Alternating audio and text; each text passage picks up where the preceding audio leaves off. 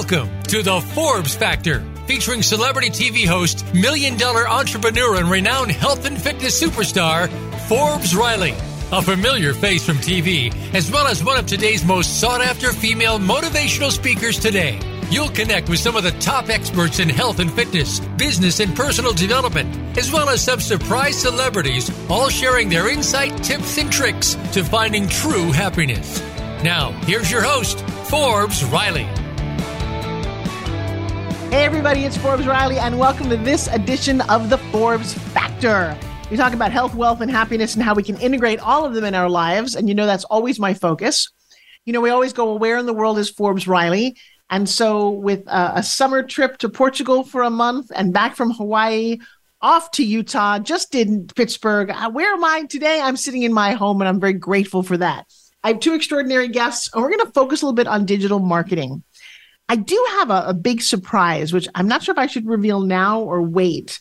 But in the digital marketing space, there's a thing called funnels. Y'all know what a website is, but very few of you know what a funnel is. And when you use one funnel, one sales mechanism, and make a million dollars in that funnel, they give you an award. They call it the Two Comma Club. And I believe one just got delivered to my house after three years of fighting tooth and nail to get this. The company is finally making money and very, very excited to do that. But having said that, there's so many things that I don't know. And so I'm always on the look to understand more about internet marketing. And one of my guests deals with SEO. And my other guest, well, you're gonna you're just gonna want to understand what he's got to share with you because things are changing so fast. Now, for me, many years ago, if you're like me, when the internet started and I, I hired webmasters and I hired people who took my money and left me hanging, I got so frustrated because no one really explained it. Well, Chad, my guest today, is a decorated veteran of the Operation Iraq Freedom. So he's a, a very patriotic, beautiful soul. He's a former U.S. Army commander and the co founder of Relevance, the world's first and only website dedicated to content promotion, news, and insights. So not only does, he, does he have it going on, he knows how to promote it. Uh, and then he's a former adjunct professor of internet marketing at the Indiana University of School of Business. And I got to tell you, he also did some time at Rutgers, one of my all time favorite schools. And I could go on and on, but I'd rather just talk to him in person. Chad, are you there? Forbes, that was a great introduction. Thank you very much. Well, you're very, very welcome. And I want to, one, thank you for your service. Um, how does it feel to be somebody who helped preserve the freedom of this country? Um, it's really my my rock bed and foundation for my life. Um, meaning, um, it's not my life uh, moving forward, but it set the groundwork of being persistent, tenacious, uh, and uh, having uh, a sense of awareness um, now, at all times. And I appreciate that so much. What got you into the world of the internet and digital marketing? So, this is it's a long story, but I'll be short. Um, so when I was at Indiana University, that's where I had my undergraduate degree. I studied entrepreneurship, and for some reason, I always gravitated towards the marketing side of business plans. And um, of course, in the entrepreneurship field in school, you're put into these groups of multiple people and you build these business plans, so on and so forth. And uh, I found myself uh, gravitating again towards marketing. And believe it or not, in 1996, I came up with this idea for a real company to do email marketing. Now, email marketing didn't exist then. Hmm. Um, ExactTarget didn't exist. Salesforce, well, I think they existed as a CRM, but not as email. So I created this whole idea behind email marketing, and we pushed that business plan. And out of 700 students, my team won the whole plan based on email marketing. And that oh, was wow. my first taste of the future of digital marketing. Now, um, as I was looking at your website, you know one of my other guests who's not on this show, but a different show named Robert Rose, correct? Yeah, I know. I I know Robert very well. Yes, yes. We we have uh, hung out many times at many conferences. What a fun small world. Because I was reviewing your printed material and the books that you've written. You had your finger on the pulse very early. How did you know this was going to be something? Um, well, I, I can't say that I knew. I just uh, gravitated towards it. Like, like I said, com- way back in the mid '90s, and I just stuck with it, and it drove my career to where it is today. And um, I mean, I, I, I'm not an oracle, um, never have been but it's just something that I'm passionate about, enjoy, and uh, love to teach people and help them understand how the internet works and how it can work for them. All right. Well, we have a limited time today, and we may have to invite you back because some of this is is very, very valuable information. The internet has changed. The marketing of yesterday is not the marketing of today or tomorrow. Am I correct? Uh, I would say that is completely accurate. So, what do we? What's one or a couple of things that you would say to entrepreneurs today that they should be thinking about and focusing on? Okay, so, um, and this is prob this probably takes me back to my days in the military. Okay, I'm a kiss guy. I'm a keep it simple, stupid.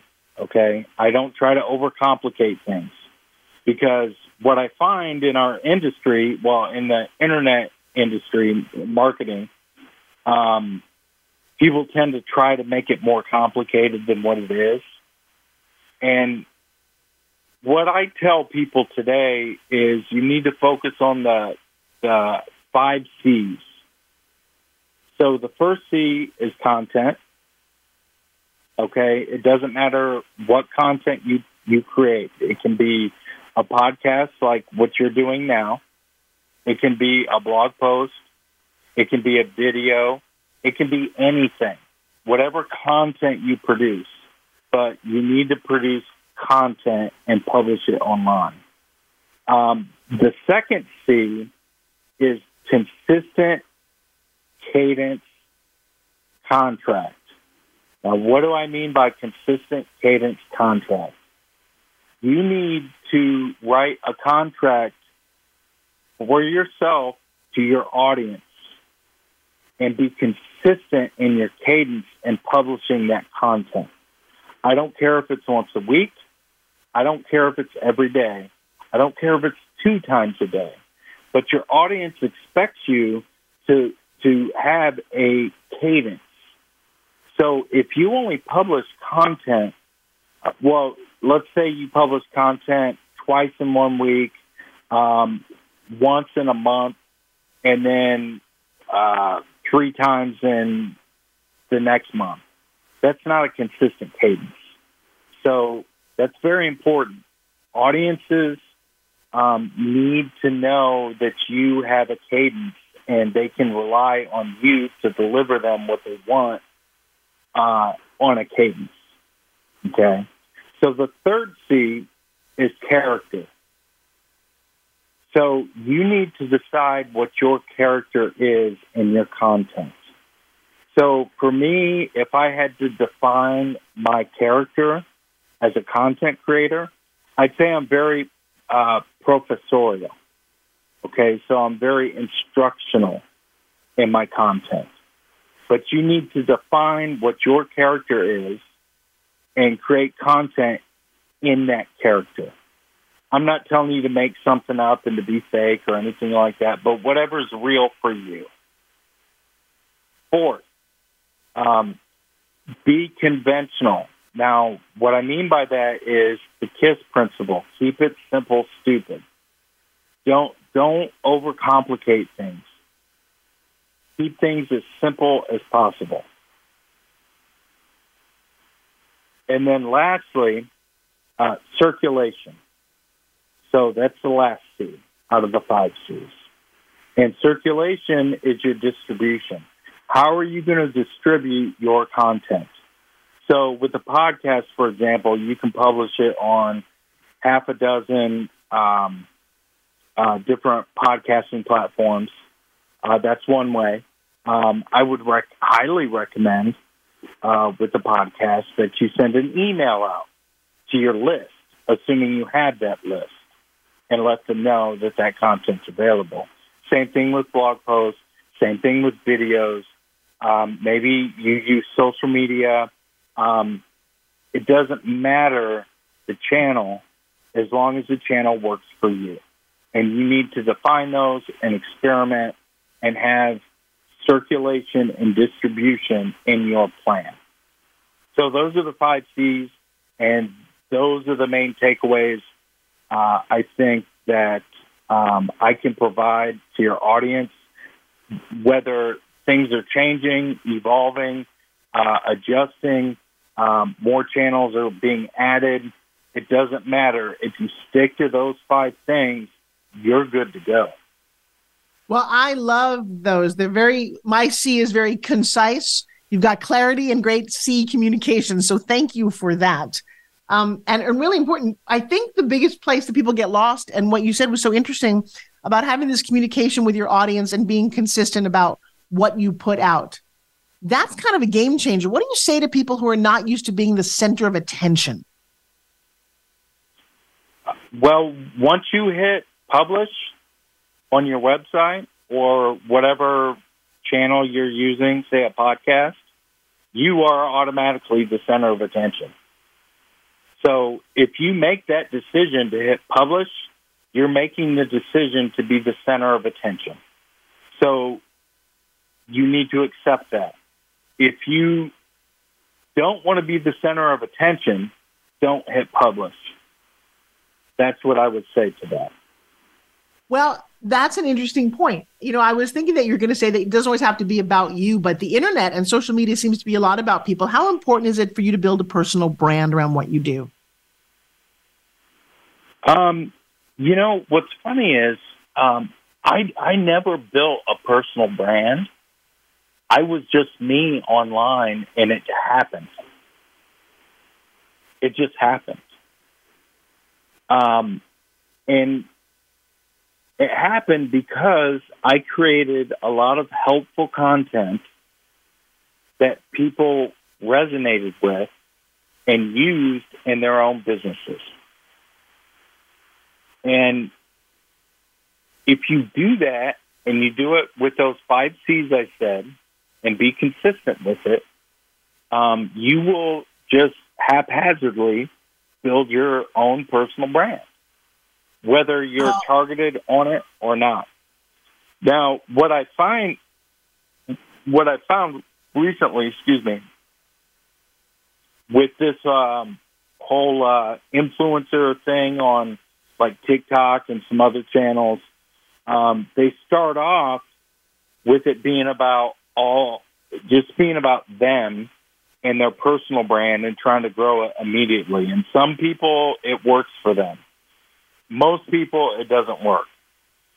If I got on TikTok today, tonight, and tried to make some cool viral video, it, it wouldn't pan out at all. But well, I can write a blog post and publish it on social media today or the Huffington Post or the Guardian and uh, get all kinds of attention. Oh, so what's I, I love how you're putting this. Does it matter what somebody does, whether they're a coach or they've got a massage business or they're a personal trainer or they're writing? Does it matter what industry they're in? Does it work across the board? It works across the board. Here's the thing Businesses are in the business of solving problems. That's what they do. That's why they exist. Period. Point blank. Every business solves some problem. I so, love that you say that because I am teaching and coaching, and I don't think that people realize that if they could just figure out the problem their audience has and be the solution, they'd have a more successful business, right? Well, you just finished what I was going to say. I mean, that's that's why businesses exist. Period. Point blank. Stop. Um, if whatever, whoever pays you as a business owner, um, once you identify their problems and you create content that solves that problem, then uh, those individuals are going to gravitate through Google and other distribution methods to your content and then to you as a business owner. And that's how it works. I mean, I, I don't know if you've ever uh, read about um, a gentleman named Marcus Sheridan. Um, he's out of Virginia, I believe. Uh, he wrote a New York Times bestseller. Um, oh, what's it called? Um, if if they ask, you answer.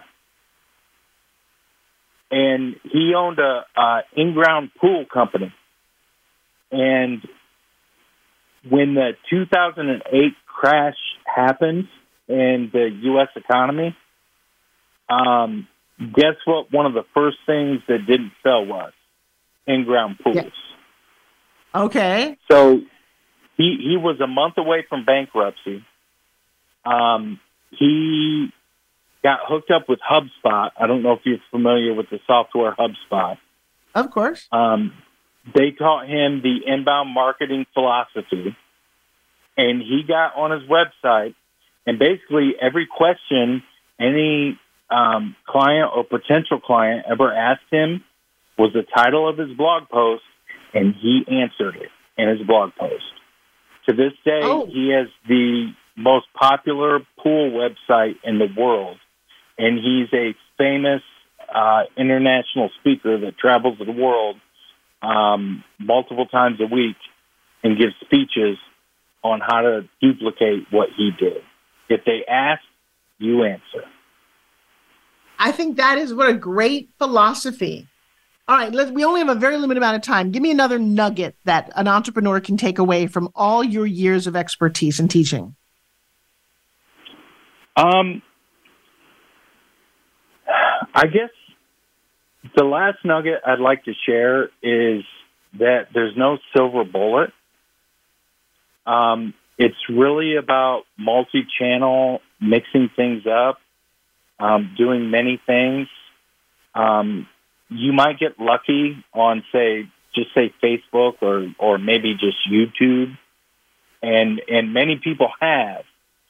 But as a business, you need to take that risk and spread it out and use multiple channels. Um, search is definitely a great channel, although it tends to convert lower. Um, search has completely changed from what it was um, even five years ago. I've been in SEO since 2006, and I've seen it completely evolve. Google is a beast.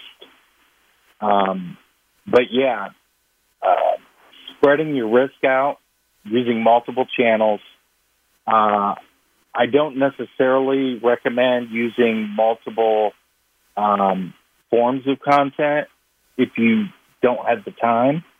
If you have the time and you can write and do videos and do podcasts, that's great.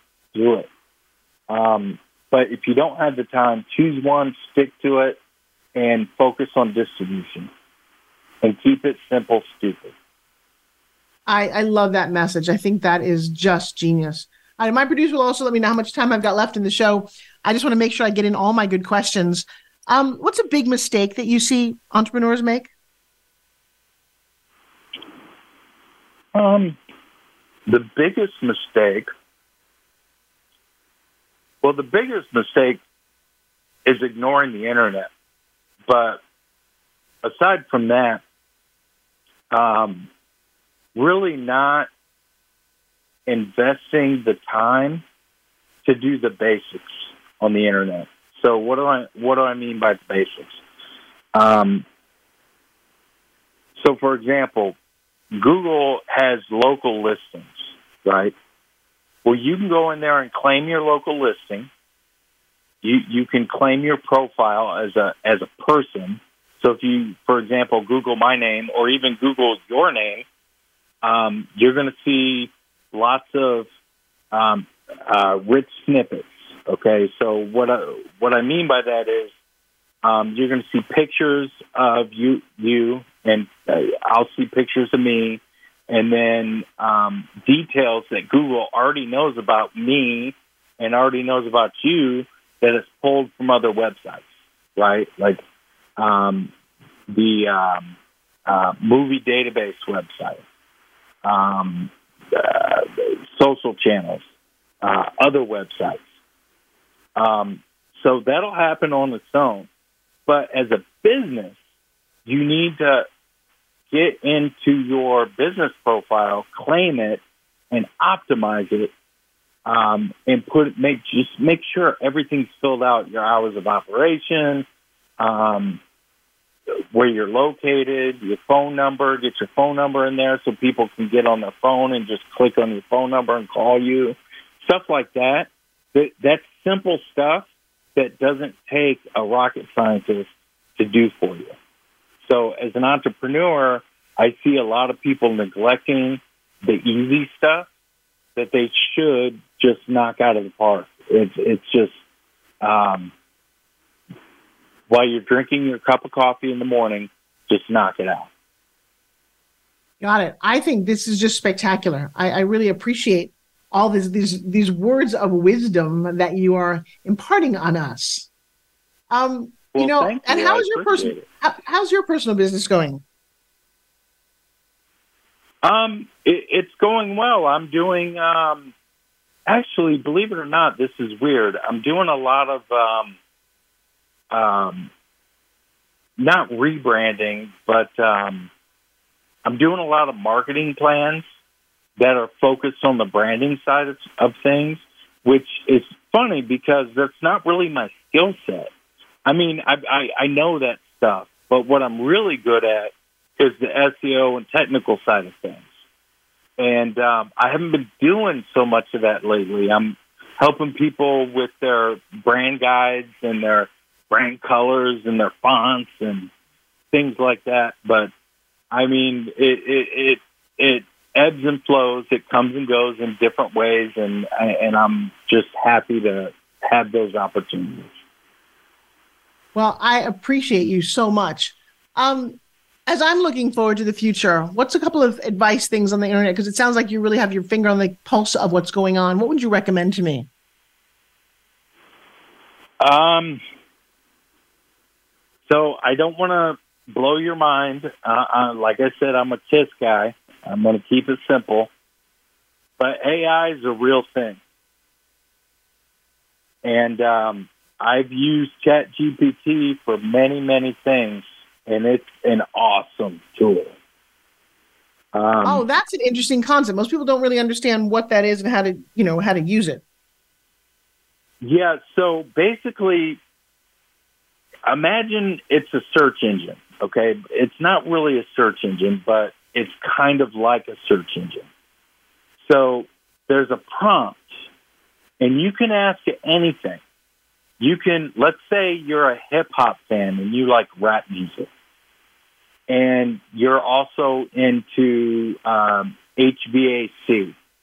Okay, you could, if you wanted to, get on Chat GPT and say, "Hey, write me a hip hop song with uh, four verses about HVAC, and it will. And it's it blows my mind every time something like that happens. Well, um, that's not a good business case for it, but it just gives you an idea of what's possible. But if you get your prompts right and you ask it the right questions, so for example, um, if I'm writing for a subject that I'm not an expert in and I need help, rather than do all the research that is required, I will prompt ChatGPT and tell it, listen, I need an outline on this subject, um, focusing on this, this, and this. And by the way, I want you to provide me links for sources on what you come up with. That's a prompt that gives me a whole outline um, with lots of good information and links so I can go back and check everything to make sure it's accurate and good. So that's how I use Chat GPT, Chat GPT for writing. Um, but there's other ways to use it. If you use the paid version, you can use it to make images. You can use it for other things. You can use it for coding. Um, but it's a it's a I mean, literally, we could spend eight hours talking about what you can do with ChatGPT. But it's an awesome tool. It's the future, and it's here now. And um, I don't plan on stopping using ChatGPT. Well, I think that is a great piece of advice, Chad. I want to thank you so much. How do we find you? Yeah, you can find me at chadpollitt.com. I'm also very prolific on Twitter. Uh, it's just at Chad Pollitt. Excuse me, X. X, not Twitter. I got to fix myself on that. Um, I no, don't even get me started about that one. I used to have that great blue check mark next to my my account, but they uh, Elon Musk took it from me. Oh no! Well, they've done all kind of crazy things going on. I mean, I love Clubhouse until they just destroyed that. But all right, we gotta we gotta go. Uh, Chad, I want to thank you so very much for your insight and your information, everything from AI to everything that we've been learning from you. Um, and I look forward, you guys, to uh, we come back right after this break. We got some more talking about SEO with Mr. Eli Schwartz. Don't go away.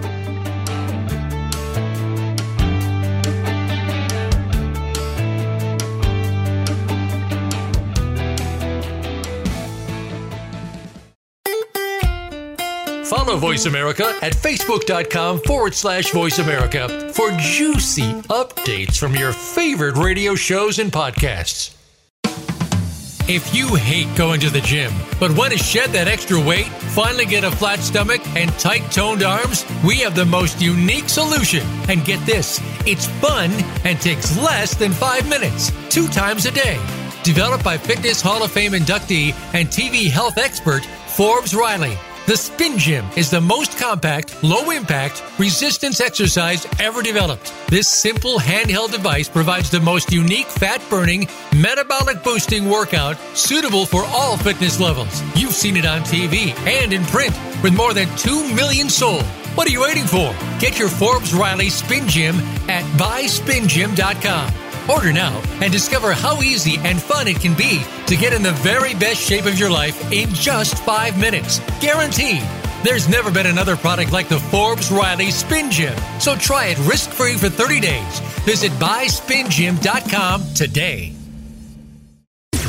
Voice America programs are now available on your favorite connected device, including Amazon, Alexa, and Google Home. Through streams with Apple Podcasts, TuneIn, and iHeartRadio, listening to your favorite show is as easy as saying the show name followed by the word podcast. Hey, Alexa, play Finding Your Frequency podcast. If that doesn't work, try adding on TuneIn or on iHeartRadio or on Apple Podcasts.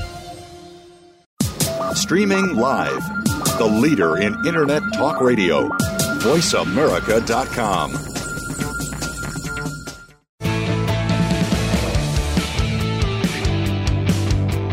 You are listening to The Forbes Factor. To call in with a question or comment, please call 1 866 472 5788. That's 1 866 472 5788. Or send an email to Forbes at ForbesRiley.com. Now, back to the show. Here's Forbes Riley. Hey, so I want to introduce you to my guest today here on the Forbes Factor. You know, one of the things that we do is we focus on health, wealth, and happiness. And when it comes to business, I find tying all those things make you a better person. And one of the biggest issues that I've had as we've moved into this digital age is how to maximize what we do, our websites, our funnels, our SEO presence, our social media. And so I said, let's bring on an expert. And so we found Eli Schwartz. And I know you've probably heard this a lot, but may the Schwartz be with you. No, just kidding. I haven't heard that enough. I know, I know. Hey, you know what? I, I've got the I get it Forbes. So the the, the Force, yes. Anyway, uh, I'm not a Star Wars person. I'm a Star Trek. I named my son Riker, Riker Riley. Oh, wow. I know, right? So I'm a little bit of a geek. Is that okay? That works for me. Yeah, and in another life, I think I might be doing what you do, except I love the numbers part. I love the research and the data part, and then I'm just a, a creative visual. So I'm always at war with myself. Are you a one side brain guy or you both as well? I'm terrible at data. Well, I, am good at, I mean, good enough. It's part of my job, but I, I love, I love people. So that's the part that I love about SEO. And really, like, I feel like people lean too much into data. Like, I'm such a people person, like, understanding how people use stuff that I went on vacation to Japan. It was my first time going to Asia. And I was so fascinated. Like, we took the trains and I was like watching the things that people did on their phones. Like, they did different stuff on their phones, and people read comic books. Like, adults were reading comic books, and Wow. everyone sort of dressed like the same. And I was like, this place is so interesting. I know nothing about it. I want to move to Asia. And I lived in Singapore for two years after that. So I I love the people challenges. I love going to countries where I don't understand the language, understand the culture because it's more interesting. These you can't make any assumptions. You're starting from nothing.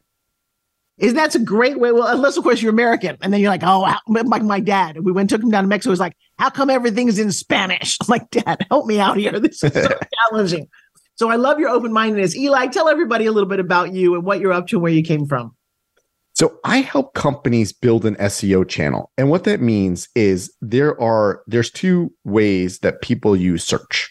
So there's way number 1 where you just pay Google or pay whoever and you get people to click on your results. So that's just an ad. And then the other part is underneath what is labeled as an ad. So the FTC requires that company that Google, Bing, whoever it is, label those ads as ads. They try to hide it as much as possible. But what comes underneath is free. So when you click on that, no one has to pay for that click. So I help companies understand how it is and why it is that someone would be clicking those results. And then I help them build out a channel. So many people that do SEO, they say, well, let's just look at our keywords and write some content. I like to go deeper. I like to call it really building around the user. And I call it product led SEO, which is the book I wrote, which is you're building a product experience for that user. You're not writing a piece of content, you're not jamming in keywords, you're creating something that benefits the user. So when a user does a search and they land on it, they're not like, oh, I, I wish I hadn't done this. But this is something that becomes an experience in a way that they're now coming into the buyer's journey, into the funnel of what that website does. And that's how I build out the channel. And, and in my career, I've helped create a couple billion dollars worth of organic revenue from this channel. Wow. The title of your book is? Product led SEO. That's fascinating because SEO has been one of the banes of my existence forever, just truly got, getting my head around. And that's why I'm so excited to talk to you because um, it- it's just, I kind of see it out there like I see the horizon, something I can't touch, but I know exists. Like, huh, how do you tackle that? What got you interested in this part of the business? The human part. so Not funny. I would think it was the least. I, I love the fact that you keep going back to that. What did you do before this? So I've been doing this for a very long time, doing it for about 18 years. So my my very first job out of school, I was working for a company that would helped plug the uh, plug this hole between people that wanted something like I want a mortgage, I want someone to fix my windows, and companies that offer that product. You know, I happened to have been right in the middle of this during the subprime that crisis, but subprime bubble. And there were banks that most of them don't exist now. They wanted to buy mortgage leads, and there were people that wanted to refinance their homes. And this company plugged that hole where it helped match them. So, my role was I worked with affiliates. I worked with the people that knew how to do sort of dirty SEO and do sort of dirty advertising to gather those people up and then collect their information and and sell it through us to these banks and I'm working with these affiliates, and I was fascinated by their job, their creativity of what they were able to come up with. Let, us go back. Let, let's just put a pause right there. Let's go back to what that means by dirty SEO. What were the, because I know a lot of these guys who were in, in those days were printing money. We're talking hundreds of millions of dollars. Yeah. Yeah, absolutely. What does that mean by mm. dirty SEO? What were they doing? What were you observing? So most of that doesn't exist nowadays, fortunately. But then when so when when Google started, or actually search started in you know the late 90s, it was sort of like an online yellow pages. So the same way if you I don't I don't even know where I'd find a yellow pages now, but if you found a yellow pages, you opened up to letter A, you would see there's a lot of businesses that start with the letter A. Right. And the reason is is because that's that's first. That's the first letter in the alphabet. So if you make your your business, you know, AA locksmiths, now you're the first locksmith in the book. right. So so Remember those days. so, so then so then we have search. So search is like, oh wow, you could just ba- basically be the online yellow pages. So into that world came a bunch of search engines that did not exist that don't exist anymore. Yahoo is not really a search engine, but it's it's the last of the surviving ones. So you had all these websites, they would jam in things, they would put in keywords, and they would hide things. And the early search engines were not very smart. They looked at a page and they said, wow, we see this word over and over. You must be for that word. Now, interestingly, a lot of those words were adult words because somehow someone figured out like if you load up your website with all these adult words and then that's what everyone's using the internet for then they might want to hire you as a locksmith like you just interrupted their buyer's journey I Oh, have the sexy locksmith over I- here. I have the all naked locksmith. well it wasn't really that. I don't even know what the thinking was. Is like you search all these dirty words and you're like oh i needed a locksmith today. I'm, I'm glad i found you. So Right. that didn't make a lot of sense. Google changed all that by creating an algorithm. An algorithm is just computer rules. They changed they made an algorithm that they would try to understand if you deserve to be ranking on the things you're doing. So if you do a search you're not going to end up on something and say well i meant to look for this and i found that google made rules around it now again those rules were very very early and there was tons of smart people who tried to reverse or they did reverse engineer those rules and they did dirty seo so one of those Got things it. was Okay, now I know what you mean. yeah One of those things so was what? it- so what so one of the big things was links so google would look at who linked to a website so from an academic standpoint google was created in stanford an academic standpoint if you are an, an academic authority other academics quote you so google decided their algorithm would be similar which is if you are an author exactly if you are an authority other people are going to link to you now everyone who was doing dirty SEO is like, well, that's great. I'll just buy all of it. So that's dirty SEO. And then there were things, again, most of it doesn't exist, where you make your website look one way to the search engine and the to the user it looked a different way. You put hidden text. Again, all that doesn't exist anymore. But back then it did exist. Okay, well, that's funny because that's probably the last time I really looked at SEO. So now, welcome to 2023. Uh, I, like many of my business owners, have several websites. We also have funnels. Can funnels rank in SEO? if they provide value for the user. So what I would say is, and everyone thinks that SEO is harder than it is. SEO is a marketing channel. So if you have a user and you're building something for your user, you don't have to build something not for your user. So if you have a very specific funnel that you want to sell to your users, let's say it's around a home service product. That's all you need to be visible for. You don't need to be visible for the entire house. So the house might be, oh, there's keywords. I need to put the word house and home and all that. That's not what you sell. You just want to be do a really good job of positioning yourself for what you do and what hmm. you do well. Fascinating. All right. Well, so let's play a little scenario. I have a lot of coaches who listen to this network. Um, I've built a landing page, or is it different from a landing page to a web page? Same concept? Because when I build a landing page, I can see where it says SEO integration. Is that what it's just asking me? And the best that I can do is come up with something that serves people? No, so it's better. So let, let's go this do the scenario on the coach. Okay. So a coach, that's that's a very high level word. The word coach could mean uh, the coach of an NFL football team. Sure. The word coach could also be a birthing coach. That's one on one in a Oh. very specific scenario that Yeah. probably does not get a ton of repeat business from the same customer. So now that's so that's what I mean by selling the whole house. If you say, "Oh, I want to be visible on the word coach," well, now you're competing with everybody that has the word coach. But if you are a very specific coach, again, let's say a birthing coach, so birthing coach will now have a, only one very small geographic area and they can only serve so many customers at the same time unless they expand their business. So if you're an individual birthing coach, you cannot physically coach two people at the exact same time in two different locations. So we're narrowing down what you do. So now it's your city, it's your specific clientele. You think back again, look at your business. Like, who are the people that recommend me? I want to do my SEO around that kind of buyer persona because that's where I do a good job and I get more business. You don't need to do, and again, the birthing coach as an example, you don't even need to be ranking on the word birthing coach because again, it doesn't help to rank on it in all those zip codes that you don't serve. You don't even rank on need to work on the word ranking uh, birthing coach in your very own zip code if you only want a very specific kind of client. Like, oh, I only want you know a a, a mom that's in the age like between 35 and 40 that's Right, my specialty what I love about this is it definitely narrows it down. I only have one midwife in my world. Um, perfect I actually do. But let me go back to the ones who are not that specific and the ones who are lost because they are more generic. For example, I teach how people how to pitch, which is the absolute hardest word in the world to even understand because no one's looking for that. I've discovered that. But it- it's funny, ironically, because I teach this, when you go to pitch someone, stop telling them what they need, but get them to want what you have. And that's what you're doing. I want, I'm searching for something I want, and that's what I want to be able to find. But when it's someone who is a life coach or a business coach, we're they're looking at huge markets. How do they get ever get found? So I I can't solve that problem. So I think first they first they have to understand who they are and who they want to talk to. Now once they've narrowed that down, and I'd say the best is it's harder if you don't have any customers. But once you've narrowed it down and say these are my best customers, Right. now try to sit in your best customer's chair. And again, marketers always mess this up. Marketers always assume, well, this is what everyone's looking for. They forget when they take off the marketing hat, this is how they would find something. So you just said how to pitch.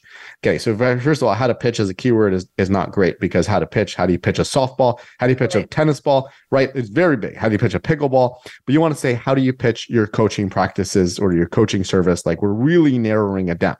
Right. Now, I don't think that any of your customers are going to use that word, how to pitch. They're probably going to use something else that's like, how do I sell? How do I close? Or now they get even, and again, how to is is very generic. How to is sort of in the mid, in the like the mid funnel. They narrow it down even further, which is how do I close an anxious person? Right. Again, being very, very specific.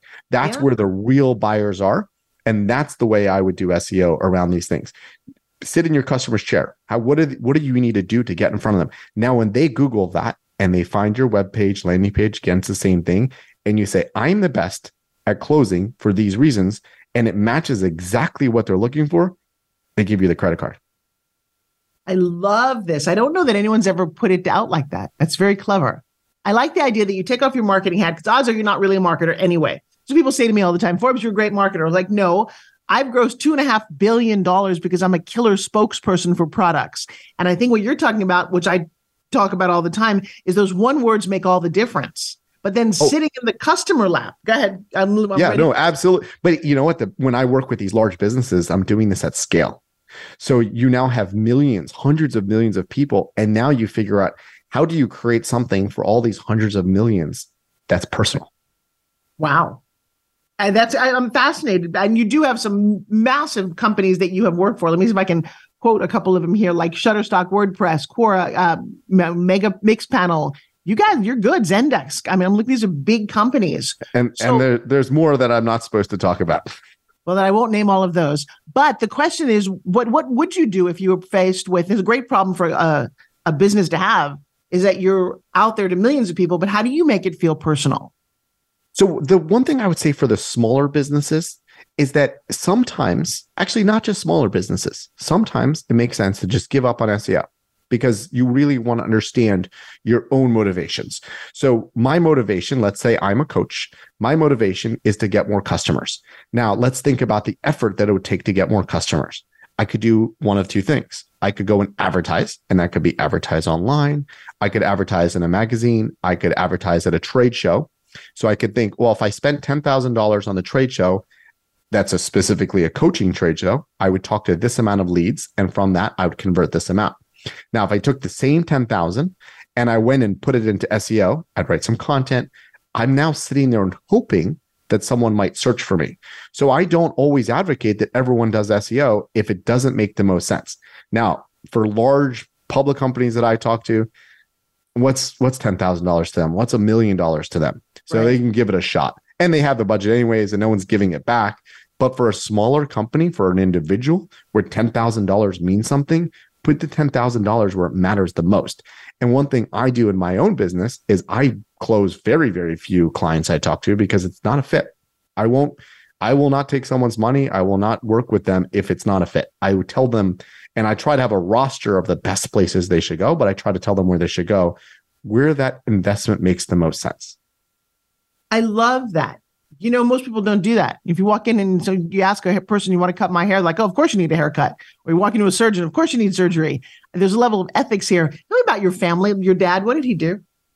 My dad's an entrepreneur, so my dad is in, in the real estate business. He uh, he helps companies understand what the risks are when they purchase a property. He does title searches. He works with law firms. And your So mom? I, my mom's a teacher. of She taught small kids, so early childhood, preschool, Take care. There you go. Are you happy with what you're doing? Are you enjoying this part of your life? Oh, I love what I do. I, I love love, I love seeing co- companies that I talk to be successful, even if they don't end up working with me. I love seeing the things they do. I also love when they don't want to work with me for whatever reason, and then seeing them do mediocre things, and then know that I could have done better. I love that. I think that's precious. Where do you live? I live in the Bay Area, so Sunnyvale, right near San Francisco. By the way, I'm in Tampa Bay, so don't say Bay Area like you got the only one in the country, okay? I've heard that. yeah, it's a pretty funny arena. What is your what's your big hope, your big plan for the future? So I'm working on a new book. So my new book really takes this idea of understanding the customer and understanding this buyer persona and scaling it to well beyond SEO. So one thing I I've learned in my SEO consulting business, which I've done for the last five years, I don't even it's not really a consulting business, it's an advisory business. So is that most companies do not really understand their customer.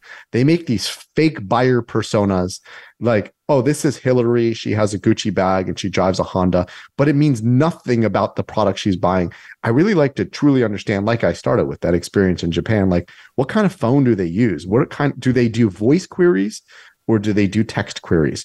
Do they have a smartphone or dumb phone? Like I love those little things that matter. Well, but so let me out because I fought this my whole life. So number one, I used to work for Home Shopping, and when I saw their customer profile, I'm like, no. And then we went out, we did an event where we met the customer, and I'm like, they don't want to admit who their customer is.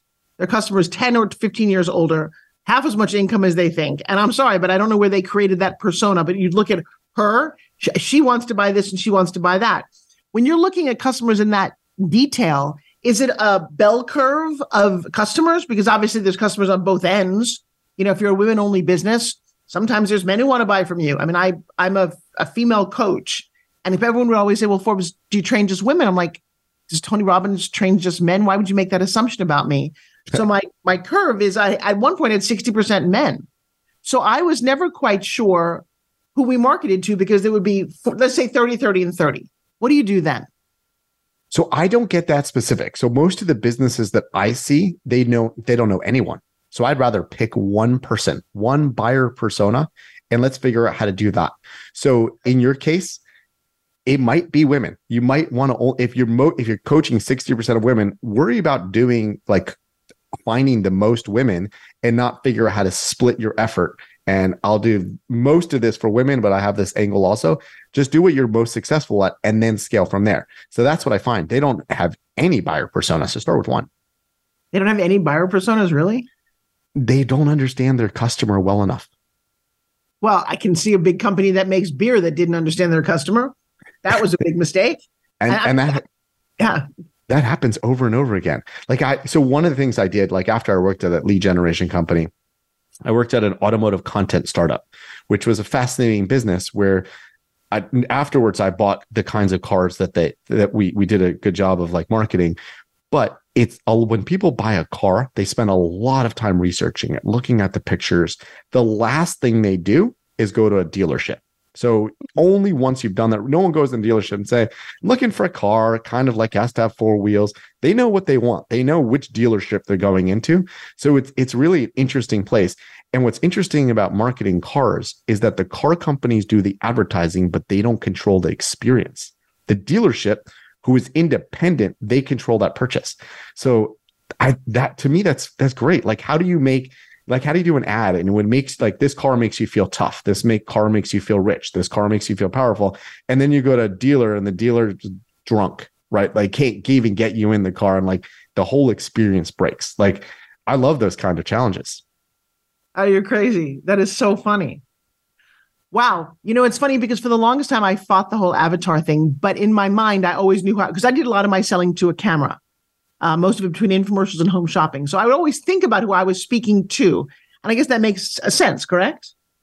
yeah i mean you have to have like that's a new book my new book's called avatar quest but like that's the idea you have to have someone you're speaking to Okay. I want to be part of your avatar quest because I have literally fought this my whole life, but I realize that I use it even though I don't believe in it. Make sense? Like if you, because I always think whenever I meet someone, I want to, they are, I can, I can turn you into my customer no matter who you are. Not a good strategy when you're buying ads, but a great when you're one on one. So have you ever seen my fitness product? I have here, because on radio, you guys can't see it, but I have a handheld fitness product. And I used to say anybody who has arms can SpinGym. And then, of course, I met a man who had no arms. He used hooks and he SpinGym just fine, which is kind of ironic. Or a man who had a stroke. And I realized, oh, there's a whole nother audience of somebody who can only use one arm to use this, and we can make you better. And then people in wheelchairs. And I discovered that we just had to put them in silos. And I don't know if that's the most effective way to scale. So I would love your thought on this because this could be a kettlebell, this could be a Zumba class. How would you drill down in that scenario to find your ideal customer? So you have to talk to the actual customer that uses it. Like maybe there is a customer base of people that don't have arms. Maybe there's a customer base of busy professionals. Like you talk to your customers and you find the most passionate people and Mm. you're like, wow, I didn't think about that. They're the ones that want to show their show this fitness device to everyone they know because they love it. It saves their life. It, it changes their life. Those Right. are the those are the best customers. So I, I again, I this is what I, I always discover when I, I you know talk to companies and like who so who's your ideal buyer persona? Who's your customer persona? And they make something up. And I'm like, why? How did you discover that? And they made it up. they they didn't talk to anybody. I think that's crazy. They didn't talk to anybody. They talked to somebody. They talked to their you know they did some market research. One thing I did is you know in my career. So after I said I lived in Asia, so I, I worked for SurveyMonkey and I was responsible for marketing in Asia. And we had certain things we assumed about our customer. We were actually pretty good at customer data because we had a customer data product. And then I'd, I'd meet actual customers in Singapore and around Asia. And I discovered that they use surveys itself as the KPI. They actually never looked at the data. They sent a survey to customers because the customer's like, wow, this business cares about me because they sent a survey. And they And never did it. the back end of it. Oh They my gosh, that's great. They didn't need to. Yeah, they didn't. They didn't care to listen. It's not a. It's not the same kind of service economy we have, where if the customer says something, you change. I think this is fascinating. You have the East meets West. We're over in three minutes. I'm so bummed. I'm just enjoying this conversation to no end. What would you want business owners to know? Because I want, I want to, I want to be in on your book. Avatar Quest is like the mission that I've been on forever. My my team is always mad at me that I'm like, how come you don't have her totally laid out? I'm like, because I, I don't know. It's a terrible phrase. I teach my people you're not even allowed to say I don't know in my company. So, what would you say to us based on what you're writing in your new book? Invite your customer in. Sit down and hang out with your customer. Like have lunch with your customer. Like, are they a lefty or are they a righty? Just watch the way they do stuff and don't ask like these prescriptive questions and send them user surveys. Like you learn the most from like watching them and not making assumptions. Again, like you ask them a question, do you use an Android or an iPhone? So you get an answer there. But if you watch them use their phone, you learn so much more. I well, I have a challenge. I have a training coming up next week where 40 of my customers are coming to my studio. And I'm going to do this and I'm going to, I may have to call you back going, wait a second. So I've got this many right hand, this many left handed, coffee, tea, Android, iPhone. Now what do I do with that information? Which one is right? I don't think that's that those are the right questions to even ask. I would just hang out with them. You're you're talking to them. Are you talking about coaching? Is that what you're, you're meaning? Oh, yeah, we're hanging up for five days. I have an entire like retreat training. just free form. What what is the biggest challenge you have, and just get them like yelling at each other, and that's where you get the most ideas. Like if you put you write down these questions, answer these questions, you're going to get the answers to the questions you've asked. If you let everyone free form, you're going to get the most insights. Wow, I have just been del- it's delightful. When is your new book going to come out? Oh, probably a year or two Well, I'm in the writing process. coming now. out sooner because I think it's a great topic. It well, I write about this all the time on my newsletter. So I have a newsletter which you can find on my website. I write about these ideas, understanding customers, understanding digital marketing. and what is the name of your website, my friend? eli EliSchwartz.co. And you could just Google me. If I've done a bad job being visible myself, then I'm, I'm not good at my job. That would be ironic. Guys, I've had so much fun. If you have a company or a business uh, or you're coaching, you know, business, what you do, you need to be found by your customer. They need to figure out who you are, where you are, and how best to get your service. Well, Eli's got great insight into asking them and to figure out who the customer is. So when you talk to them, they feel loved on and they can find you like the SEO 3.0 over here. I'm pretty impressed with you. Thank you.